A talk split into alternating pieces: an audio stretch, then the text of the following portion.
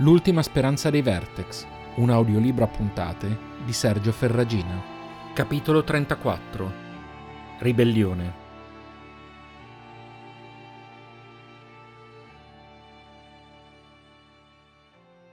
Devo chiarire, parlare con un luogotenente. Denar si era alzato di scatto e si stava dirigendo all'uscita, ma Traris lo bloccò nuovamente. Sei davvero così stupido? Le sei braccia lo stavano trattenendo senza particolare sforzo, nonostante lui cercasse di ribellarsi con tutte le sue forze. Lasciami andare, Trar.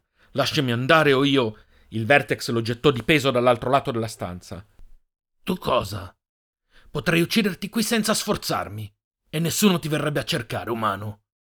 Mi sono fidato di te, e non permetterò che per colpa del tuo caratteraccio e della tua cecità tu metta a rischio me e gli altri fratelli.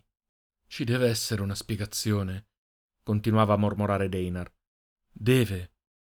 Non posso dire a Selin che la sua amica è scomparsa per colpa sua. I Biclax sospirò. Mi spiace. Sul serio. Ma i sentimenti di tua sorella sono l'ultimo dei problemi. Ci sono fedeli che muoiono. La guida sta tradendo la loro fiducia. Il culto stesso è a rischio, testa calda. Lenat, non so neanche se esista un culto che meriti di esistere a questo punto. Denar sembrò calmarsi un po'. Si rialzò da terra e andò a sedersi in un angolo, la testa tra le mani. Ciò che ancora non capiamo è perché la guida stia concentrandosi per un'eletta come tanti, al punto di doversi nutrire così di frequente. Deinar lo guardò infastidito. Andiamo, Deinar. Traris alzò le sei mani. Selin è stata classificata come potenziale Biclax. Perché la guida se ne sta occupando personalmente? Cosa Lenat stai dicendo? Vuoi farla finita? Non mi importa che sia tua sorella e per te sia insostituibile. Non vorrei dirmi che una vertex linguista è una risorsa indispensabile che richiede l'attenzione costante della guida. Deinar sbiancò. Qualcosa che non aveva avuto senso fino a quel momento, qualcosa che neanche immaginava non avesse senso stava prendendo forma nel retro della sua mente. Traris, cosa sai dell'assalto in cui ho recuperato Selin? Non vedo cosa importi ora. Per favore, tagliò corto Deinar. Mi hai chiesto di fidarmi.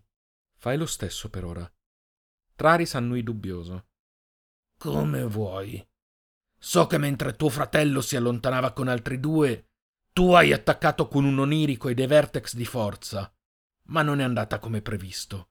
Sono stati aiutati e hanno potuto contrattaccare, uccidendo i Vertex. Tu sei riuscito a recuperare tua sorella, ma vostro fratello si è pugnalato pur di non essere catturato. E di Selin? Cosa sai di cosa è successo a Selin durante l'attacco? Traris continuava a non capire. Non c'è molto da sapere. L'attacco dell'onirico le ha fatto perdere i sensi e da quel momento ha perso i poteri. Non è una cosa frequente, ma non è la prima volta. Ma non è quello che è successo, rispose Deinar, torvo.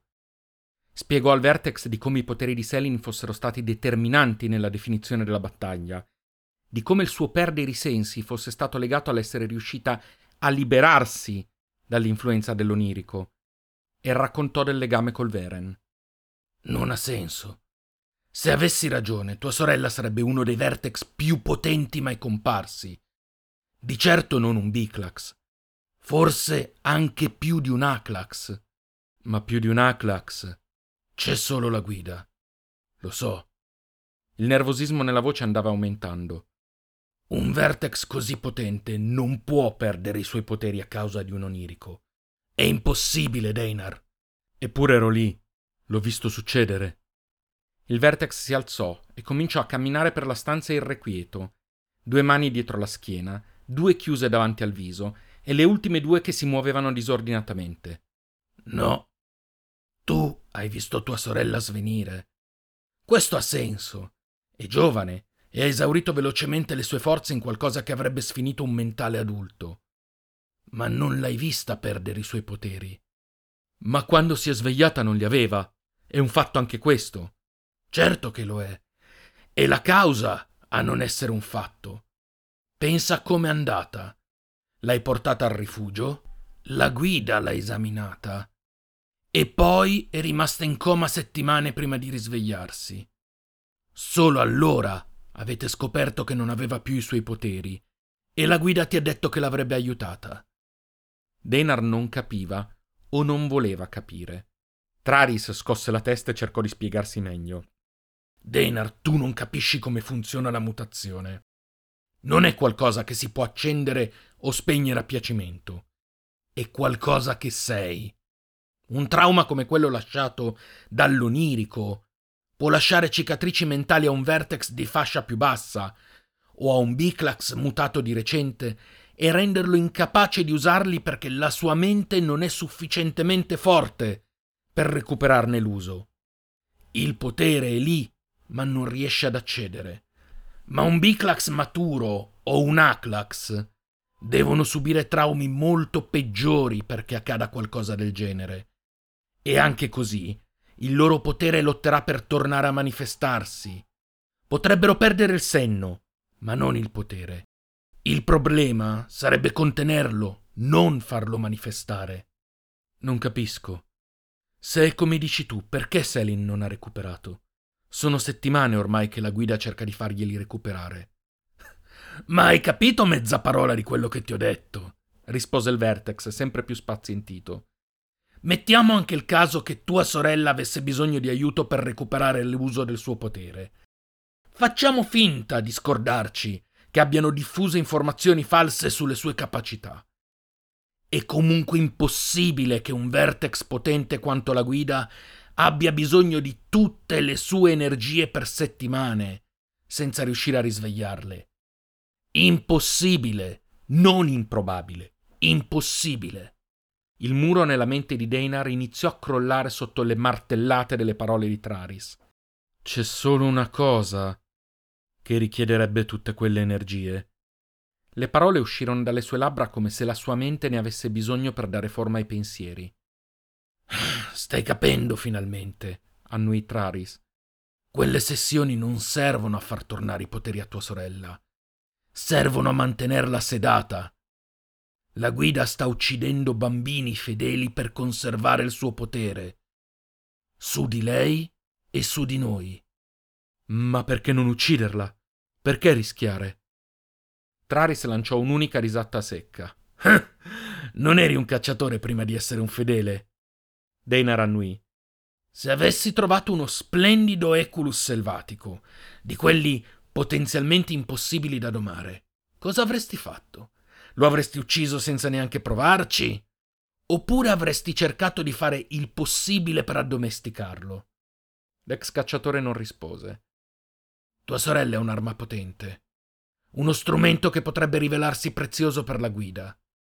Sta cercando di addomesticarla. E se non ci riuscirà, aggiunse Deinar cupo, se ne libererà. Mi spiace, testa calda. Mi spiace davvero. Deinar rimase in silenzio. Si sentiva dilaniato. La guida era stata per lui la nuova speranza. Gli aveva dato uno scopo, delle certezze, una casa ma sua sorella era ciò che rimaneva di tutto l'amore che aveva mai provato in vita. Aveva aspettato mesi al pensiero di poter essere unito a lei all'interno del culto, come una famiglia. Ma se il culto, se la guida, avevano altri scopi per lei, allora non aveva scelta. No, disse semplicemente. Alzò la testa e ripeté con convinzione. No, non glielo permetterò. Dobbiamo salvarla. No, amico mio, rispose Traris serio, ricevendo uno sguardo perplesso in risposta. Non dobbiamo salvare lei. Dobbiamo salvarci tutti, a partire da lei.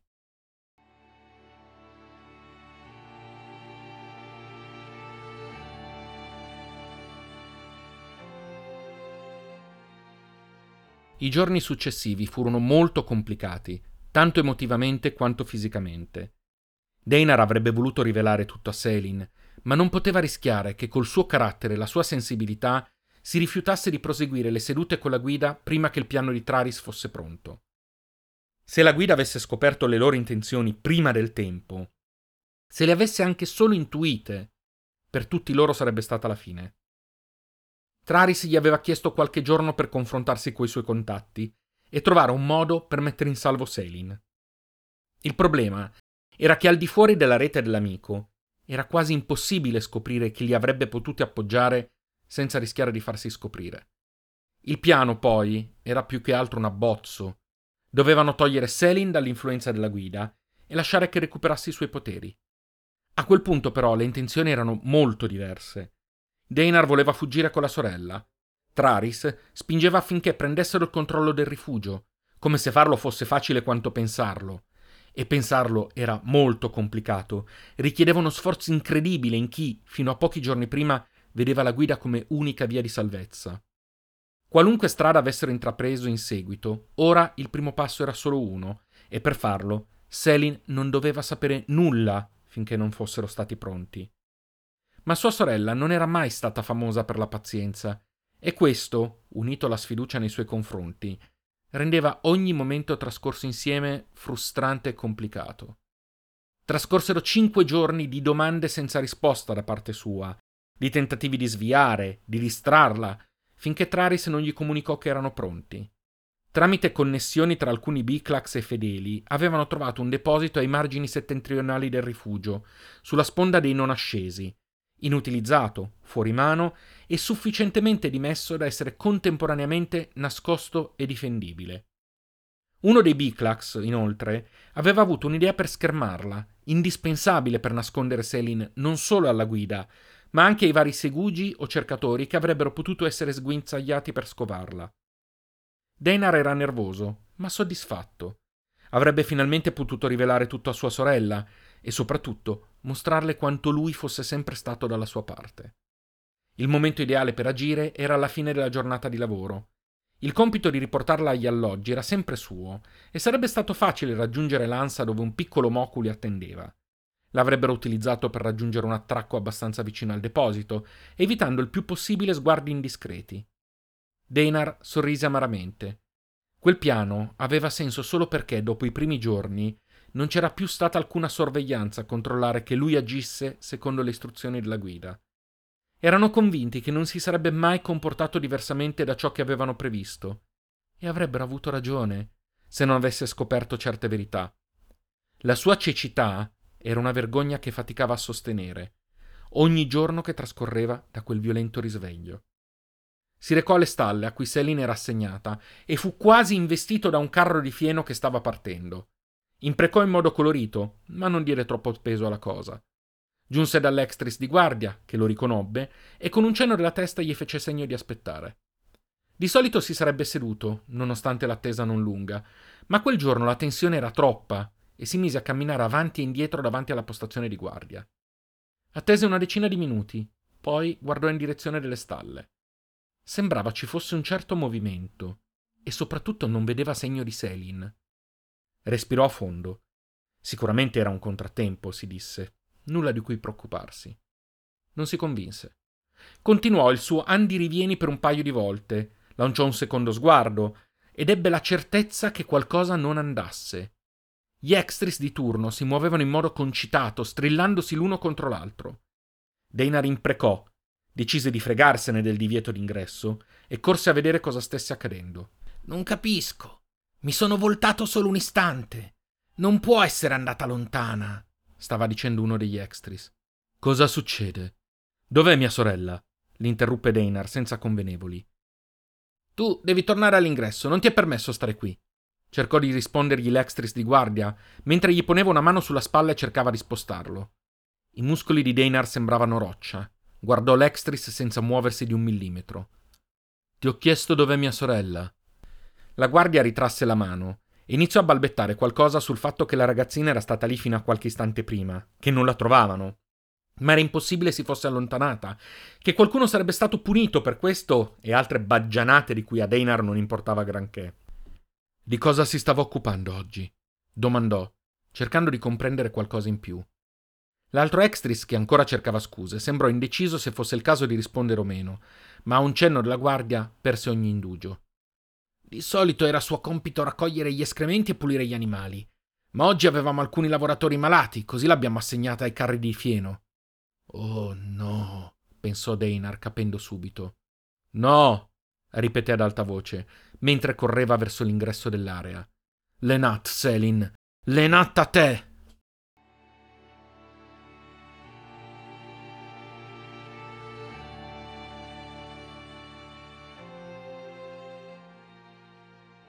Nessuno le aveva mai detto che il fieno prudesse così tanto. Era nascosta lì sotto da meno di un'ora e già non ne poteva più. Non sapeva cosa le fosse preso. Bugia. Lo sapeva e al momento le era anche sembrata un'ottima idea. Ora non ne era più altrettanto convinta. Cosa credeva di fare nascondendosi così? Dove pensava di andare? L'unica persona di cui si poteva fidare, o almeno che diceva di essere dalla sua parte, era Deinar, anche se non le piaceva. I suoi amici l'avevano aiutata a salire sul carro senza farsi vedere, ma non poteva chiedere loro di più. E ora doveva anche subire tutto quel prurito. Quindi? Quindi niente. Aveva ascoltato il suo caratteraccio e ora avrebbe proseguito così, sperando di non finire male. Una parte di lei si rendeva conto che da quando si era svegliata non era mai riuscita a pensare lucidamente, non come prima dell'attacco dell'onirico. Si sentiva offuscata e questo la rendeva anche più lenta, indecisa e insicura in gesti e pensieri. Sospirò. La verità è che voleva scoprire cosa fosse successo a Lena e non riusciva più ad aspettare che Deinar le dicesse qualcosa. Non era sicura di potersi fidare e aveva l'impressione che lui stesse temporeggiando, magari sperando che finisse per dimenticarsene. Gli aveva dato una settimana, si ripeté. Era giustificata nella sua insofferenza. Cambiò posizione. Sentiva le gambe formicolare. Cosa poteva fare? Respirò a fondo. Cosa avrebbe fatto Eirin al suo posto? A parte non cacciarsi in quella situazione, ovviamente. Avrebbe cercato di allontanarsi dal carro il prima possibile, per evitare di essere scoperta. E poi avrebbe cercato un rifugio. Annui. Avrebbe fatto così. Non appena avesse sentito il carro rallentare, sarebbe scesa e sarebbe andata a nascondersi. L'idea di avere un qualcosa da fare subito dopo, un piano, la rincuorò lievemente. Da una decina di minuti i rumori erano cambiati. Non sentiva più il suono delle ruote sul terreno, né degli zoccoli degli animali, eppure aveva la sensazione di muoversi e sentiva un fruscio costante. Incuriosita, si mosse verso il bordo del carro, cercando di spostare la minor quantità di fieno possibile e lottando contro il dolore nella gamba destra che si era addormentata. Giunta al bordo, alzò la testa e guardò fuori. Acqua. Stavano spostandosi sul lago degli ascesi con un moku. Non ci aveva pensato, ma aveva senso. Non c'erano percorsi brevi per raggiungere l'altra sponda. Sarebbero attraccati a breve sulla sponda dei non ascesi. Se fosse scesa dal carro in quella zona l'avrebbero vista e presa prima che potesse mettere i piedi per terra. La sua idea sembrava sempre peggiore man mano che procedevano. Dopo un'altra mezz'ora sentì altri rumori e il carro cominciò a muoversi normalmente. Avevano attaccato e ora il viaggio riprendeva. Iniziò a ragionare su cosa fare, quando e come scendere e scappare, ma un rumore di zoccoli che si avvicinavano catturò la sua attenzione, seguito da un urlo. Il carro iniziò a rallentare.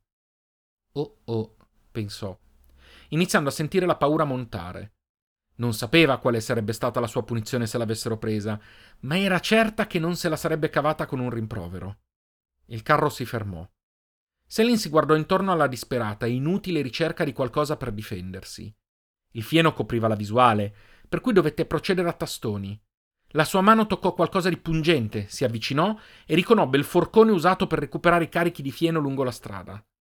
Lo tirò a sé come se fosse il suo nuovo miglior amico e poi, con meno cura rispetto a prima, si spostò in fondo al carro, con la stessa speranza di non essere vista che aveva un fox preso in campo aperto alla luce del sole.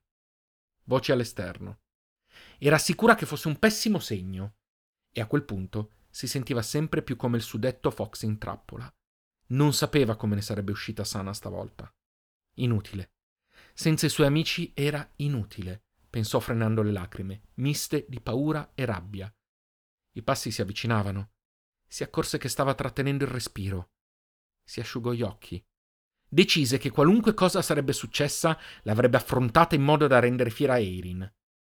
Qualcuno dal lato opposto al suo iniziò a infilare le braccia in una ricerca alla cieca. Istintivamente si appiattì ancora di più contro la parete, il forcone stretto tra le mani. Tremava. Sentì qualcuno anche dal suo lato. Smise di respirare. Due braccia comparvero davanti a lei e cercò quasi di entrare nel legno della parete del carro. Era terrorizzata, ma il fatto che le mani stessero cercando in avanti le fece sperare la mancassero, finché un secondo paio l'afferrò dalle spalle e la sollevò di peso. Il forcone cadde, come se non l'avesse mai tenuto in mano. Si accinse a urlare, ma una quinta mano le coprì la bocca.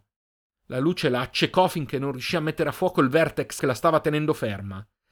Era alto, magro, dai capelli ispidi e corti e la pelle scurissima, su cui gli occhi blu risaltavano come le stelle delle leggende. E aveva sei braccia, di cui quattro la stavano tenendo ferma. La mano di una era sulla sua bocca e con la sesta le stava facendo cenno di fare silenzio?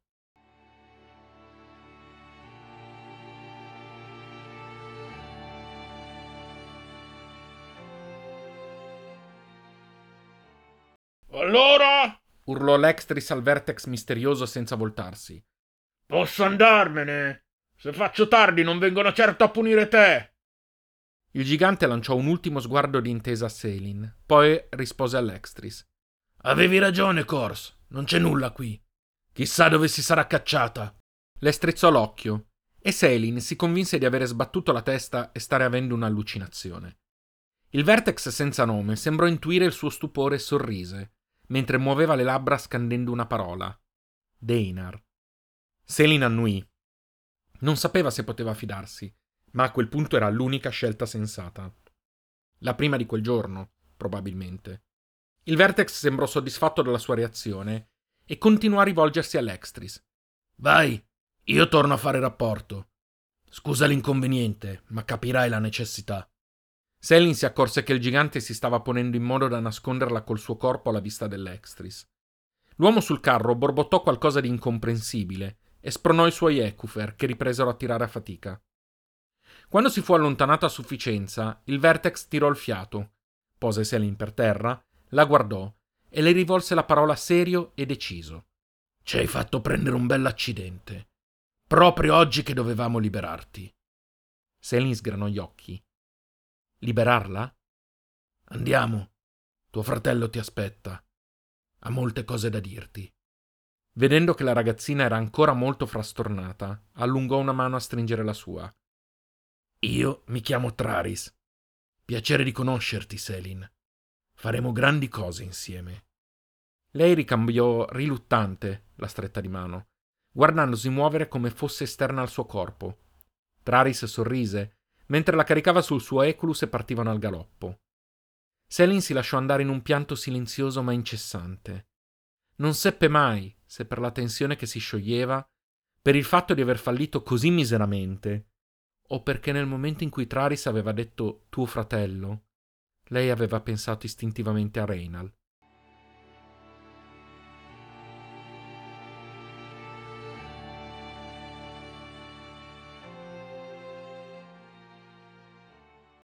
Difficile dire quanto durò la cavalcata, ma le sembrarono ore.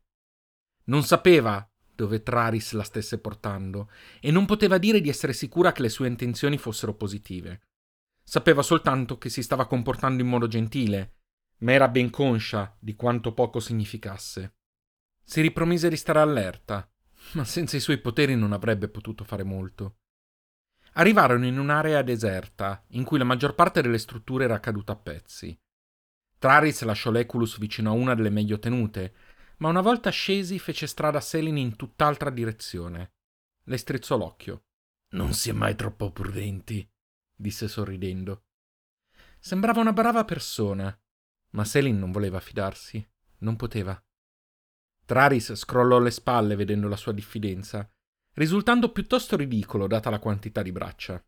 Si avvicinarono a una delle strutture ridotte peggio Traris si spostò sulla parte posteriore, si guardò intorno con circospezione e bussò tre volte in altrettanti punti diversi.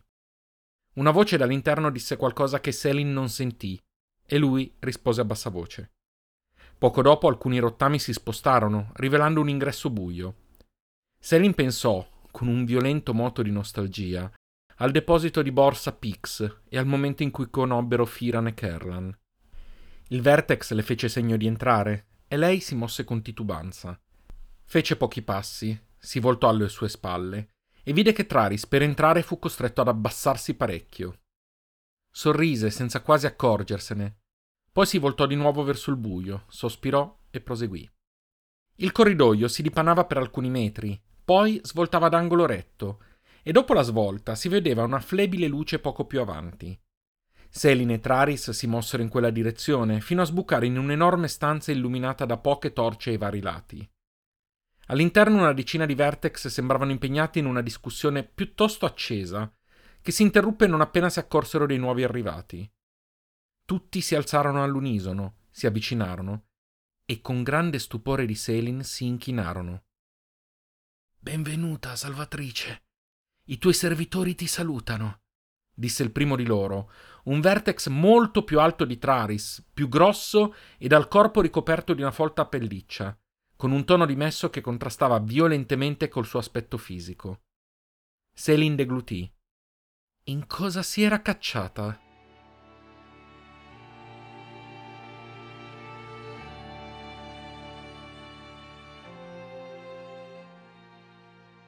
Traris scoppiò a ridere. calma, ragazzi, calma. La nostra ospite non sa nulla di noi e sono certo che la stiate intimorendo. Che ne dite di tornare alle vostre attività finché non si sarà sistemata e riposata? Forza, Carios!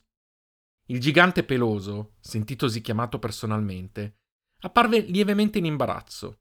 Annui si alzò e tornò a sedersi dove si trovava prima del loro ingresso, come nulla fosse, imitato dagli altri. Dallo stesso corridoio da cui erano entrati arrivarono dei passi che precedettero la sagoma familiare di Deinar. Selin, per la prima volta da mesi, si sentì sollevata nel vedere il suo viso. Almeno ora era sicura che lui e Traris fossero davvero insieme. L'uomo entrò nella sala con un'espressione preoccupata e concentrata, che si sciolse nel momento esatto in cui vide sua sorella accanto al vertex. Si affrettò a raggiungerla, si accucciò e senza dire nulla la abbracciò.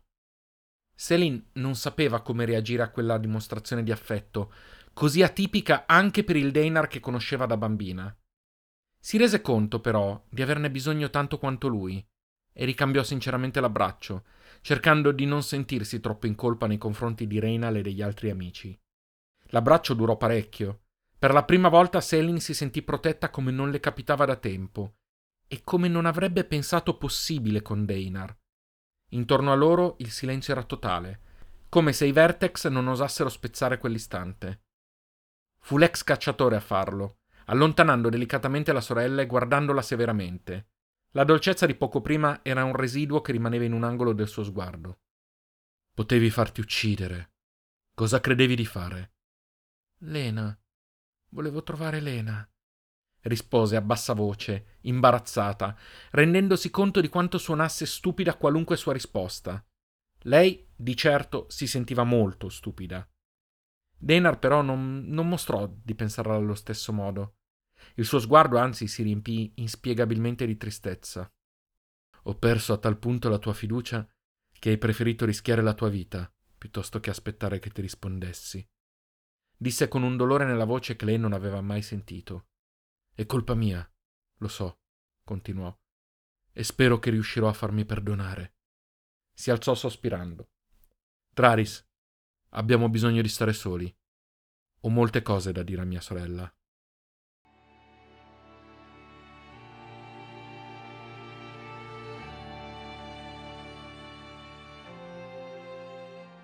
Mi spiace, Selin. Mi spiace tanto. Selin stava piangendo da quando Deinar le aveva raccontato tutto, senza addolcire niente di ciò che lui e Traris avevano scoperto. La fine di Lena, ciò che la guida stava davvero facendo nelle loro sessioni. Tutto era in piena luce ora, e Deinar non avrebbe voluto altrimenti. Ma il dolore di sua sorella era un prezzo che avrebbe voluto non dover pagare, soprattutto perché era consapevole di esserne la causa principale. Non si fosse lasciato accecare dall'odio per Reynal e dalle parole della guida del culto, se si fosse posto domande invece di accettare tutte quelle certezze, non sarebbe stato la causa di tanto dolore né della morte di gente che avrebbe meritato solo la sua stima. Reynal. Il pensiero del fratello, l'idea stessa di chiamarlo così, gli causava un dolore incredibile. Quanti anni aveva perso a odiarlo, a incolparlo, a usarlo come scusa, Come poteva essere stato così cieco e rendersene conto tanto all'improvviso? Si faceva schifo, semplicemente schifo. Da quanto lo sai? domandò Selin, quando le lacrime sembrarono essersi esaurite. Sarebbe stato facile mentirle, ma no, non avrebbe più cercato scorciatoie. Una settimana. Selin si irrigidì e si spinse via. Una settimana. Per una settimana hai lasciato che continuasse. Che uccidesse per farmi questo. Non sapeva come altro descrivere ciò che aveva subito. Selin. Ha ucciso per colpa mia. E tu l'hai permesso per un'altra settimana. Selin era disperata ed Einar poteva capirla. Non riusciva a immaginare il senso di colpa che stesse provando conoscendola. Non è stato lui. Sono stato io. Traris era appena entrato nella stanza. Alzò le sei mani.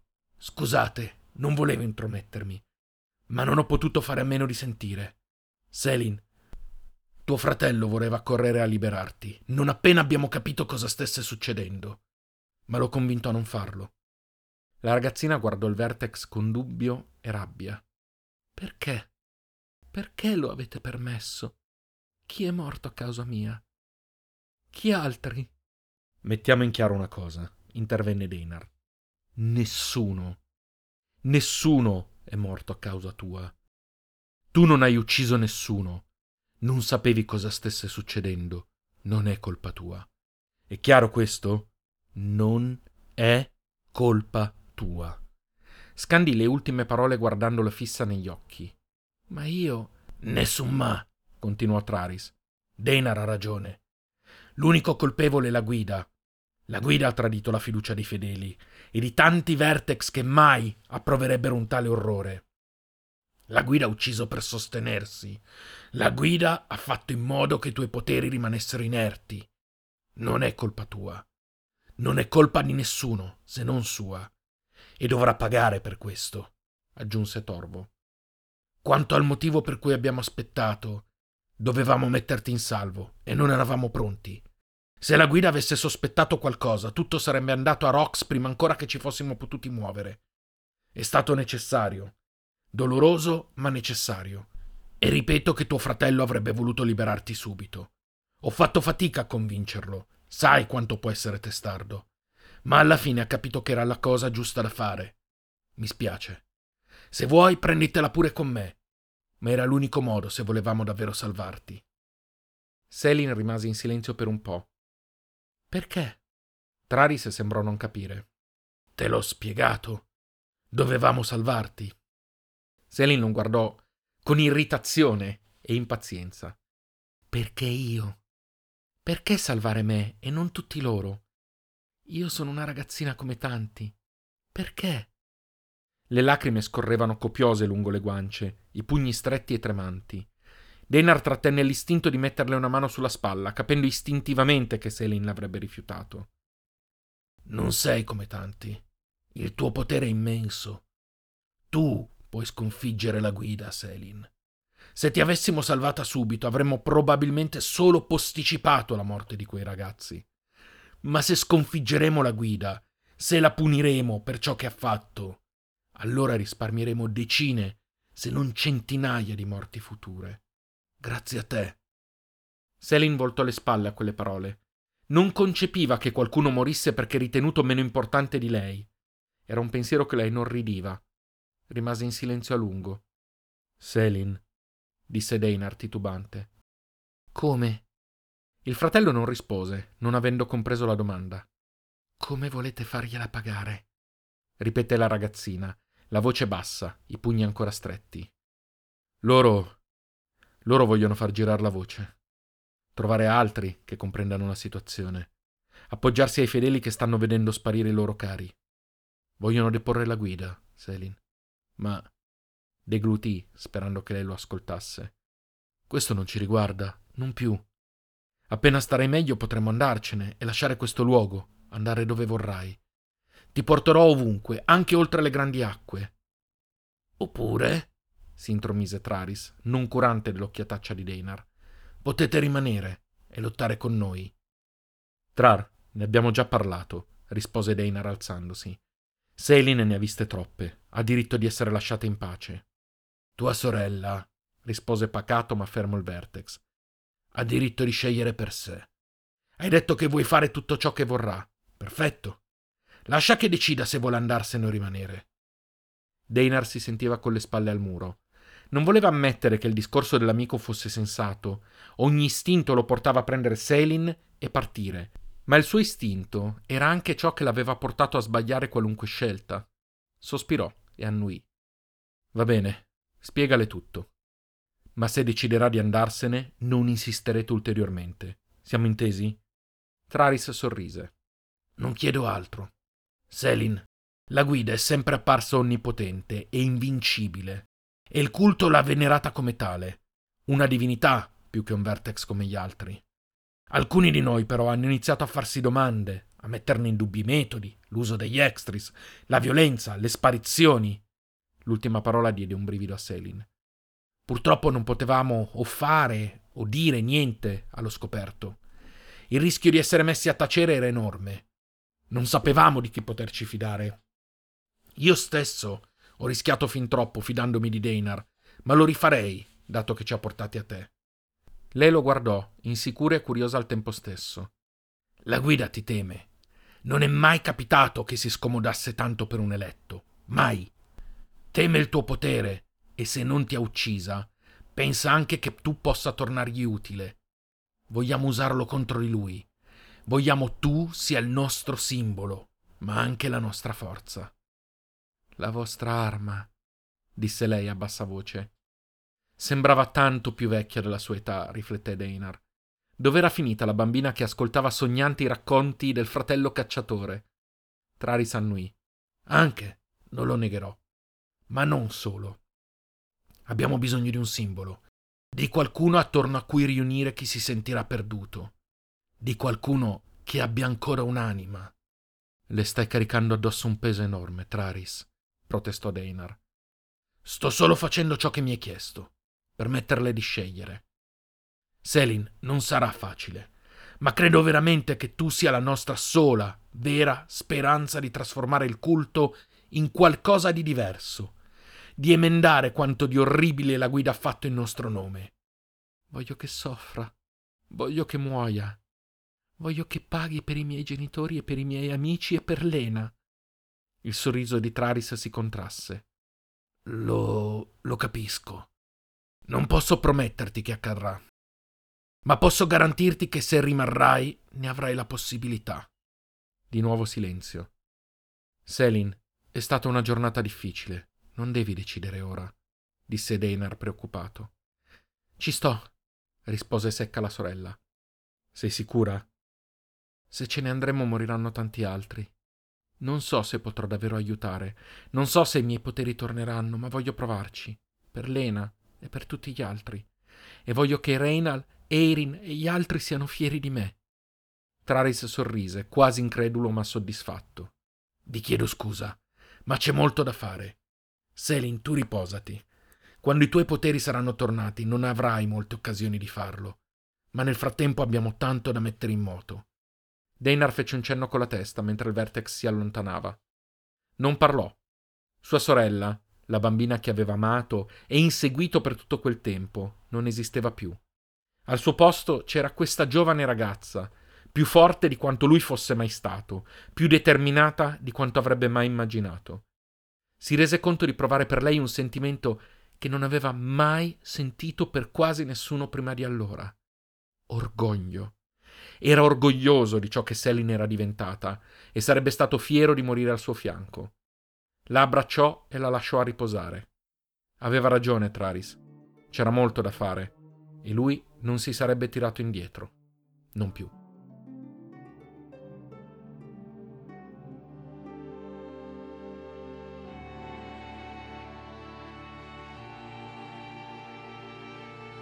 L'ultima speranza di Vertex è un podcast di Sergio Ferragina adattato dall'omonimo romanzo. Potete ascoltarlo su tutte le piattaforme podcast se vi è piaciuto questo episodio, considerate di lasciare una valutazione e mettere like alla pagina Facebook dallo stesso titolo. Per contatti, proposte o per sostenere il progetto offrendomi un caffè, trovate i link nei dettagli dell'episodio. Vi aspetto la prossima settimana col 35 capitolo, dal titolo Comprensione.